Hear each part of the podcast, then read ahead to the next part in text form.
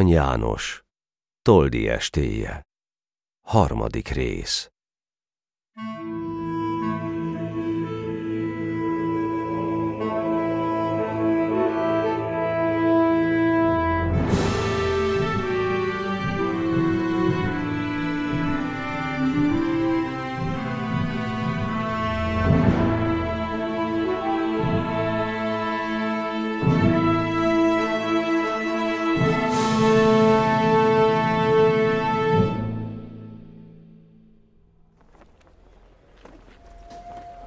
Az olasz a téren egyedül maradva ballagot kevélyen, el se volt fáradva.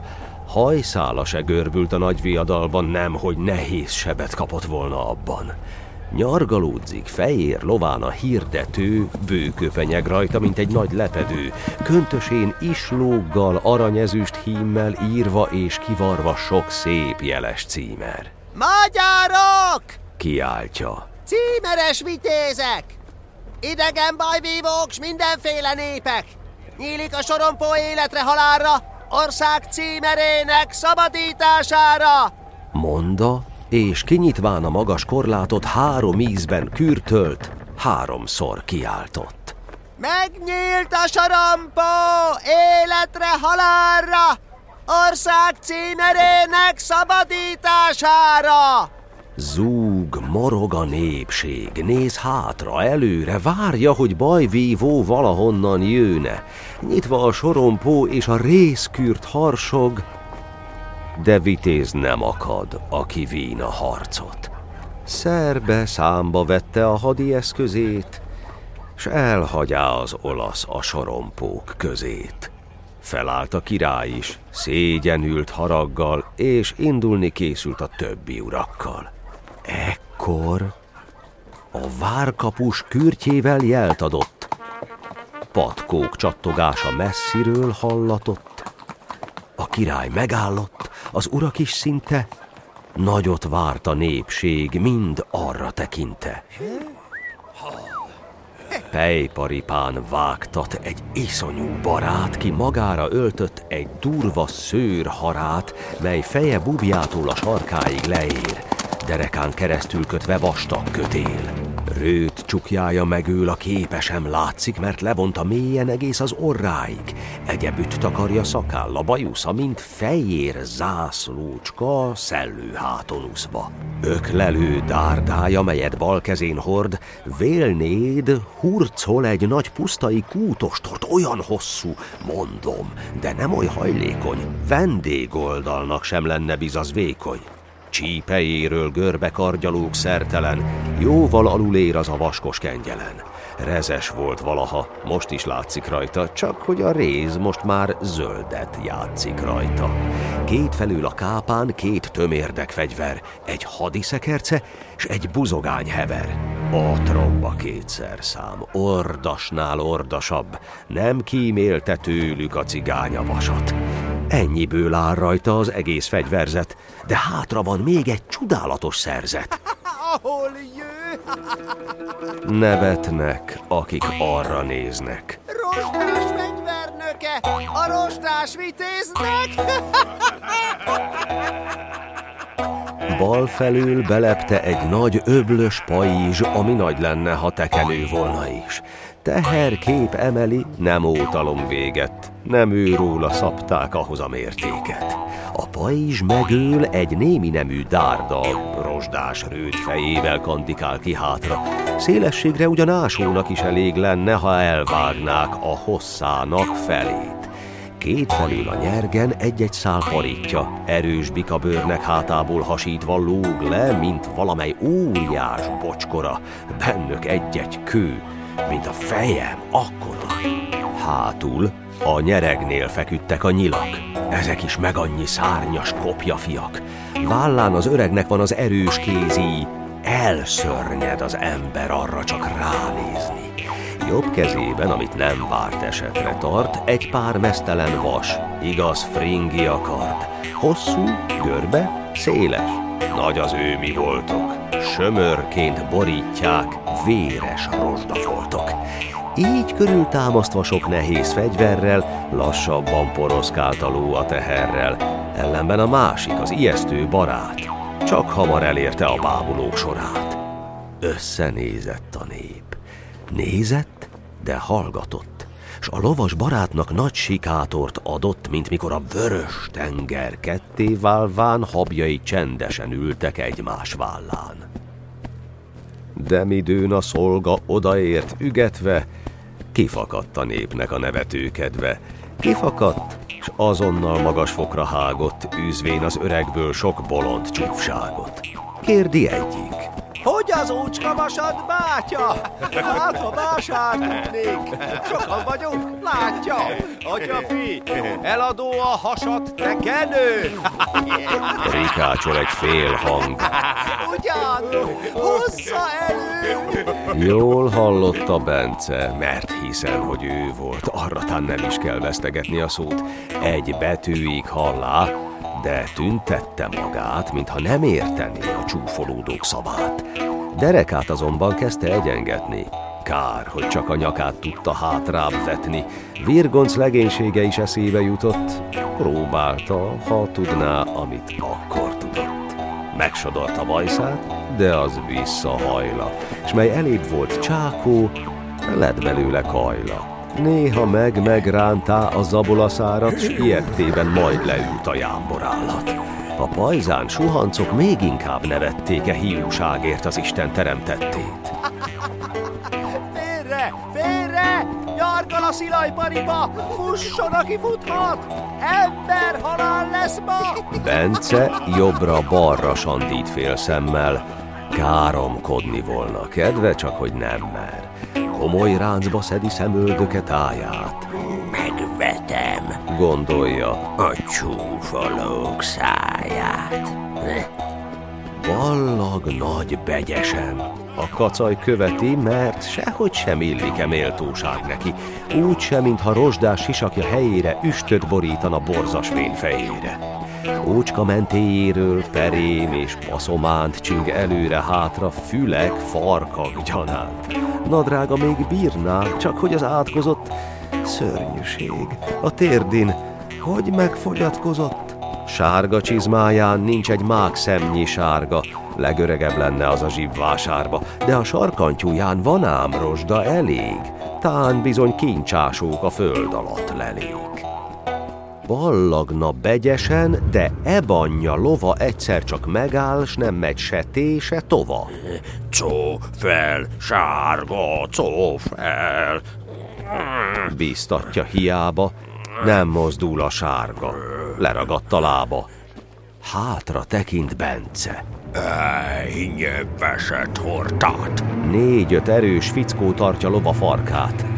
Felejti mérgében, hogy félni kellene, s éjszavakat szórat a bosszúság vele. Cudarok, ó, zsiványok, haromjofolták, kik az ember fényes délbe megtámadják. Léhűtő, pocsék nép, ezelőtt húsz évvel bántatok volna így szegény jó gabémmel.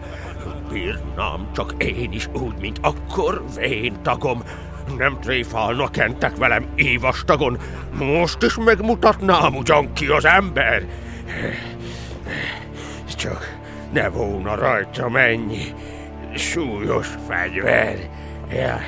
Vesztedre beszéltél, szegény jámbor öreg. Egymást érik a nagy pajzson a kövek. Kushad Bence vitéz fejét aláhúzza, hogy valamiképpen a kőben ez úzza. Üssük! Ott mász a teknős béka. És foly a legénység csintalan játéka. Még tovább is folyna, ha a szörnyű barát meg nem hallaná az ingerkedők zaját. Meghallotta ám, és hátra is tekintett. Szólni ugyan nem szólt, csak kezével intett. Öklelő dorongját magasra emelé, rázta fenyegetve a pajkosok felé. S mint mikor veszőjét sejtve a mesternek az iskolás fiúk pisszenni sem mernek, hirtelen elnémult a vihogó lárma. Tőlük ugyan Bence akár fején járna. Most az ősz barátra fordult a figyelem, ki lovát ugratta a bajvívó helyen. Nem kövér a pejló, de csontjai nagyok, szép simára kefélt szőre pedig ragyog. Kitetszik belőle, hogy nemes a vére, szinte örül, hogy ma táncolhat kedvére.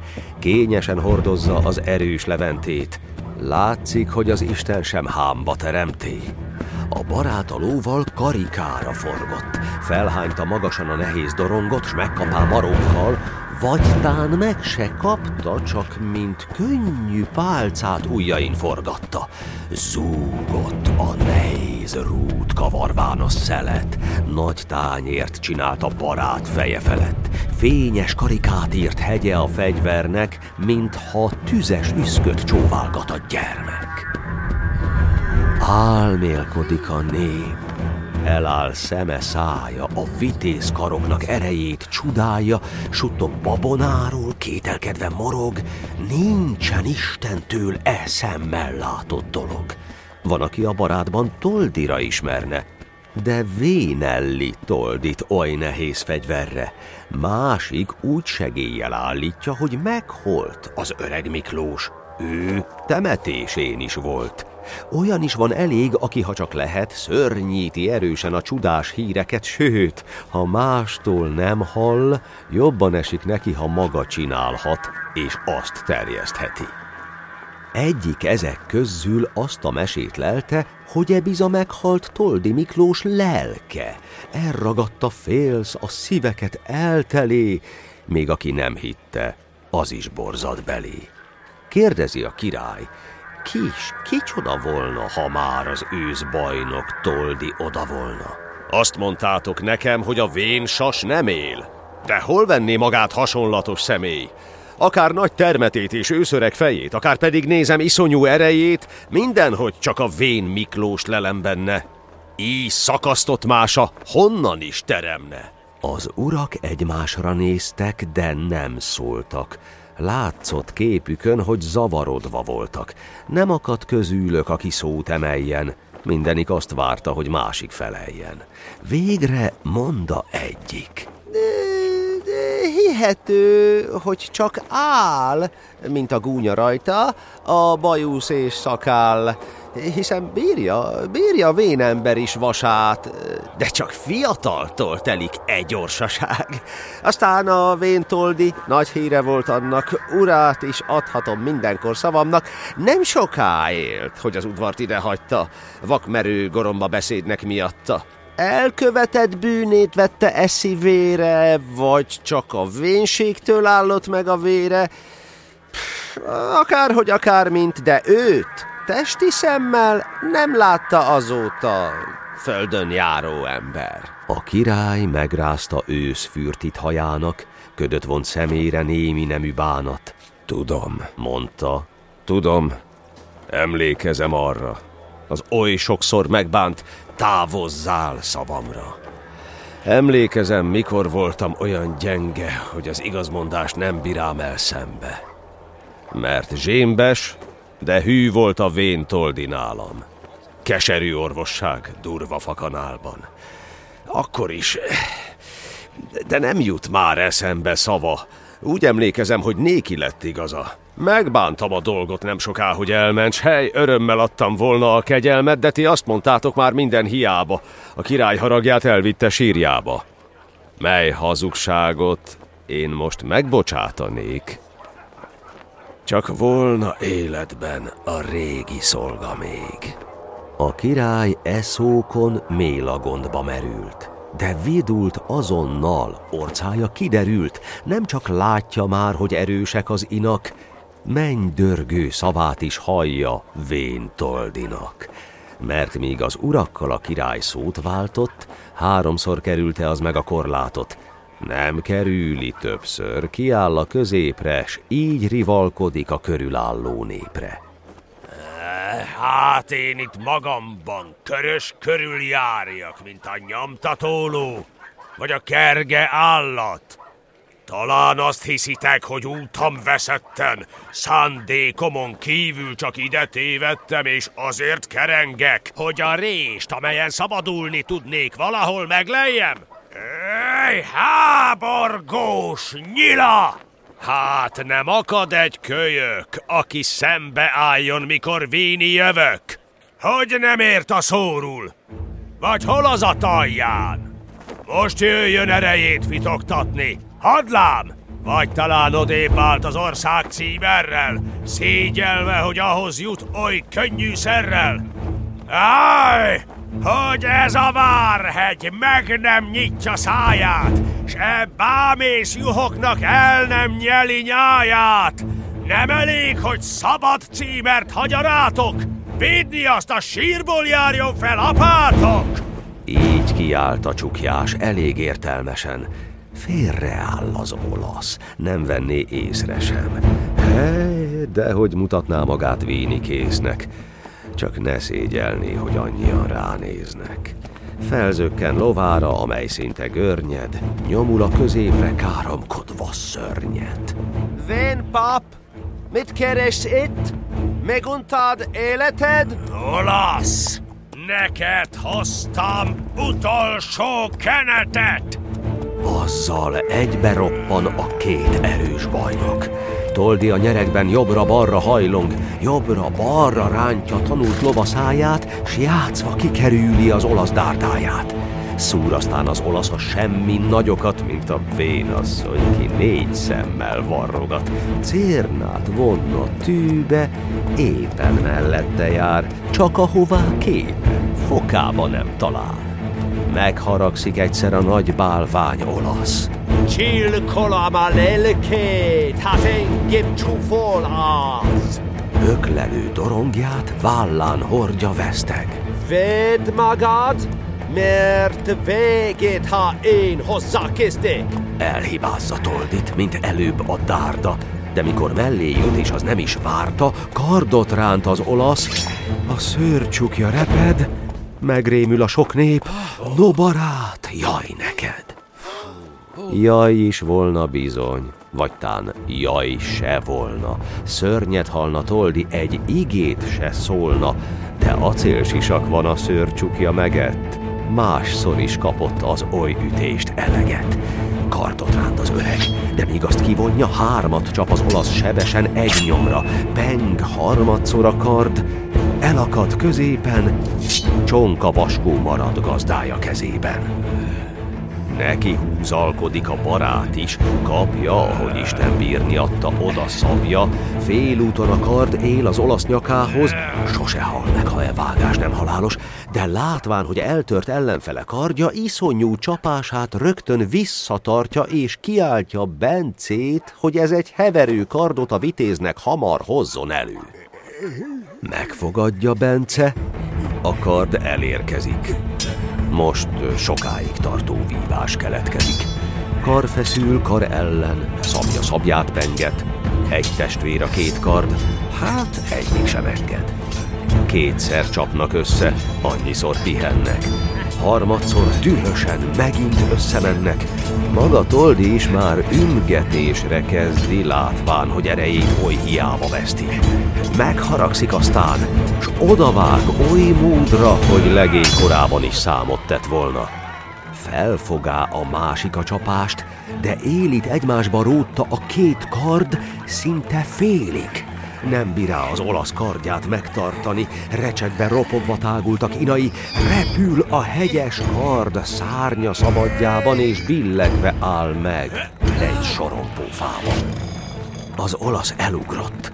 Ezer szerencséje, mert iszonyút vág most a barát feléje, olyat, hogy utána rándult maga ferdén, és csak kicsi tartá, hogy megmaradt nyergén. Káromkodik egyet, ott van buzogánya. Fél mása, ha nem több, zúdítja utána, Sejti amaz és a ló serényre fekszik, annak köszönje, hogy haláltól menekszik. Az idegen bajnok gyorsan visszafordul, vér fut a szemébe. Részeg, de nem bortul. Él, hal, neki mindegy. Rohan a barátra, ágaskodik a ló, villámlik a dárda, mint egy el akarja ellenét gázolni. Csak hogy nem ereszti ám oly közel toldi. Szügyének feszíti nagy öklelő fáját, úgy buktatja hanyat a lovat s gazdáját. Ekkor a vén Miklós leugrik lovárul, és kivont fegyverrel az olaszhoz járul. A király engedne. Kegyelem! Kiáltja, de elébb járt a vas, Toldi Miklós bárgya. Maga lóra pattan, maga Bencének int, azzal útat veszt a sokaság közt megint. Megfélemlik a nép, csak bámul utána, míg el nem csapódnak egy közel utcára. Nagy hallgatás után ébred ez a zsibaj. Először csak egyes kérdő hangjaival, szálanként először úgy lehet mondani, felelet helyen is mind kérdést hallani. Ki volt ez? Mi volt ez? Ördög-e? Vagy barát? Miért fel nem födözte a királynak magát? Miért hódolni nem? Vagy ö, semmi szüksége földi jutalomra? Földi dicsőségre? Lett aztán zaj elég sok szónak sok alja, a hírnök azonban kürtjét megfuvalja, harsok tölcsér szája a fonatos réznek, elcsitúl a lárma, és mind oda néznek. Felkiált a hírnök. Ha van, aki meri állítni, hogy az őszbajnokot ismeri, álljon elő bátran, és ha igazat szól, jutalmát veszi a felséges királytól. Mindjárt is előáll Pósafalvi János, és meghajtva térdét így szól a királyhoz. Felséges uram, én esküszóval merem állítni, hogy az őszbajnokot ismerem. Tegnap előtt este én vittem neki hírt, hogy az ország címer idegen kézre bírt. Ettem, ittam vele, láttam is táncolni. Sose menjek haza, uram, ha nem toldi. E szavakkal önte a királyba lelket. Kapott is jutalmul két szép nemes telket. Hátra szól a király a nagyurak felé. Írjátok meg Úgy mond, aranyos levelét. Egyszer s mind az urak közül kiválogat fényes öltözetű, éltes embert sokat, toldi után küldi, híják nyomba vissza, sehogy ott ne hagyják, szörnyen rájog bízza. De a nép sokalja mindezt sorra lesni, újjongatva ömlik toldit fölkeresni, azt hinné az ember, tűz felé szaladnak, majd felfordul a vár, oly robajjal vannak. A királynak sincsen kedve lent maradni, négy szem közt akarja toldit elfogadni, nem bízik magához, föl is azért megyen, hogy a négy szem közül kettő száraz legyen.